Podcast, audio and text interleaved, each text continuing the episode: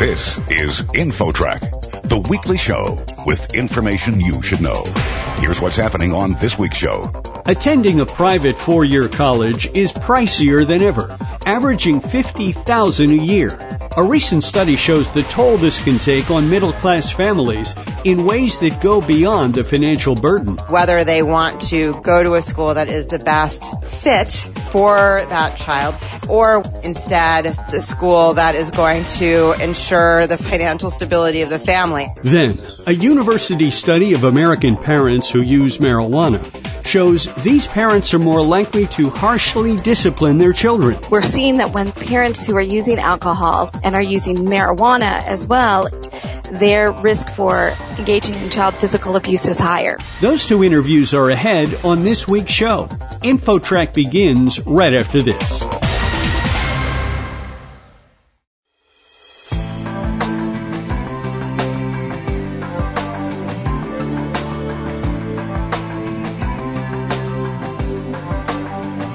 InfoTrack, the weekly show with information you should know. Here's your host, Chris Whitting.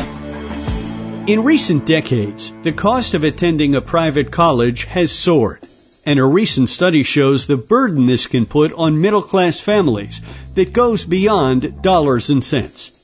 With more, here's InfoTrack's Roy Mackey. Roy? Thank you, Chris. Dr. Caitlin Zaloom is an anthropologist and professor at New York University. So, Dr. Zaloom, you were the head of a research project that was trying to better understand middle class families who were taking on debt to pay for higher education. Tell us a bit about what you were studying and why you took this on.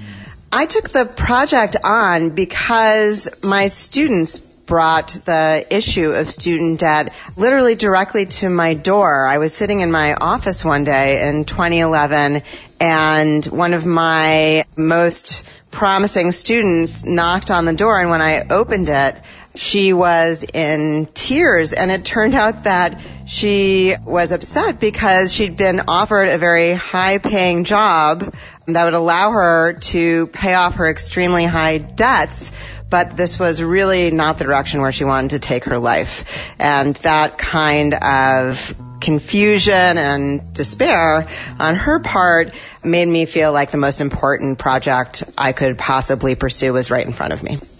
One of the things you were looking at is the dynamics that happen between parents and their children as these middle class families try to pay for college. What aspects of life and relationships beyond the financial happen there in that dynamic? Well, Kimberly had been dreaming about going to school in New York since she was a very young girl. And it was in part because she and her mother had real aspirations for her. Her mother had worked as a waitress in the Pennsylvania suburbs where Kimberly grew up, and she dreamed of her talented daughter going off to school in a way that would allow her to move beyond the kinds of constraints that June, her mother, had suffered in her own life. So parents obviously want their children to do better than they have done, and I guess that's getting harder and harder, isn't it? Yes, it is getting harder and harder at the same time that parents are still holding on to this very American and essential idea that children have the opportunity to do well and that it's parents' jobs to make sure that happens. And today, college is essential to that in ways that it has never been before. Now, in your research, you identified three common moral traps, and I'd like to touch on those. First was when children are young, and I'll let you take it from there. Yes. When children are young, parents face a first moral trap, which is that on the one hand, they are being told that they should save, sometimes from the moment their children are born, for their college educations, even though that enrollment moment might be 18 years off. On the other hand, parents also feel very strongly that they have responsibilities to spend on their children in order to help them grow into the people they want them to be, to round out their educations, to say, enroll them in sports and pay for uniforms or maybe to give them dance lessons, to give them things that will allow them to learn discipline and self-reliance in the way that will also prepare them for college. So parents feel very conflicted. They know that they should save and yet most parents find it almost impossible to save because of constraints on their income and the desire to meet their parental responsibilities in the moment. Our guest on InfoTrack is Dr. Caitlin Zaloom from New York University. She's a researcher who's been looking into how paying for college is changing life for middle class families in surprising ways. The second common moral trap that you found was at the time that children are actually applying for college. That's right. Another really important moral trap is that on the one hand, again, parents are being told that they should economize on their child's schools to choose the cheapest option.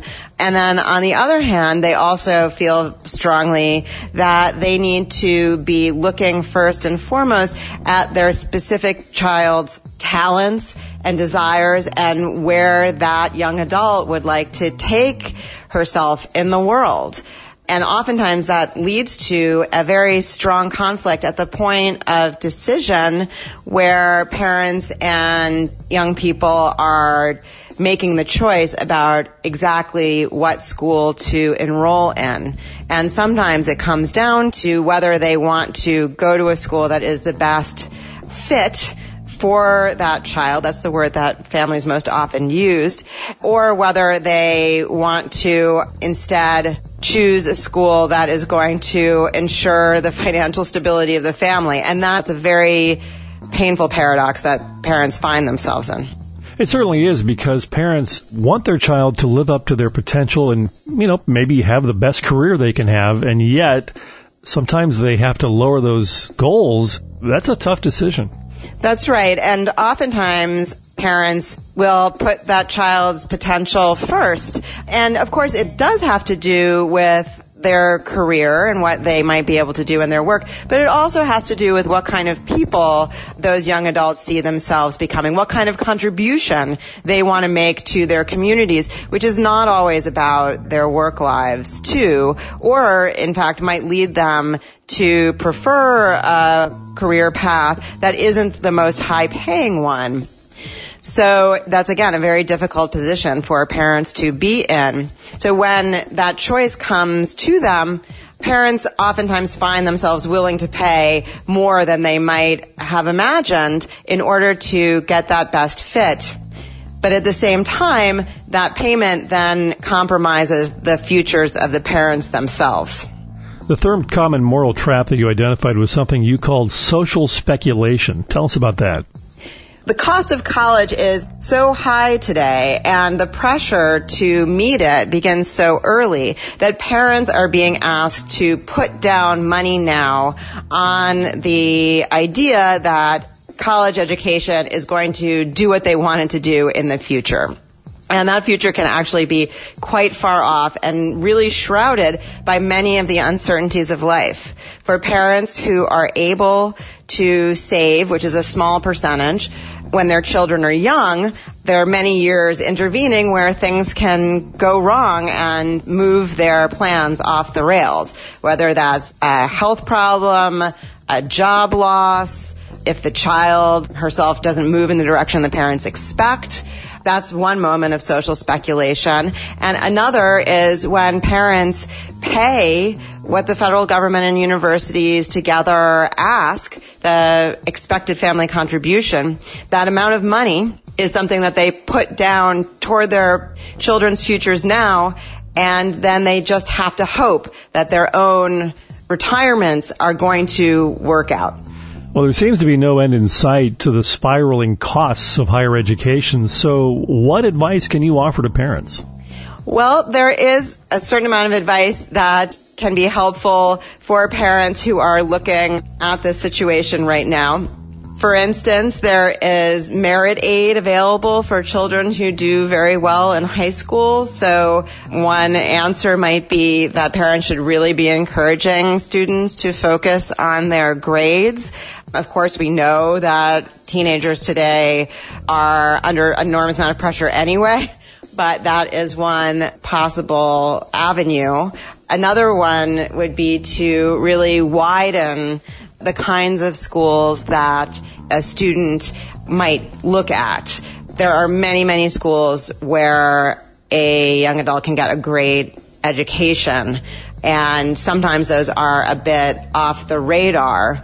When high schools don't have lots of resources for counselors, those schools can be a little bit harder to find, but diligence in that process might really be valuable in the end.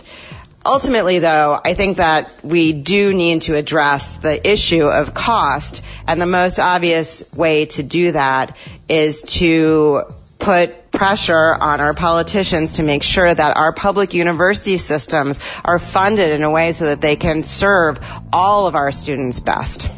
Dr. Caitlin Zaloom, anthropologist and professor at New York University, thank you very much for joining us today. Thank you. And for InfoTrack, I'm Roy Mackey. Next, parents who use marijuana are more likely to harshly discipline their kids. That story coming up. Stick around. There's more InfoTrack straight ahead.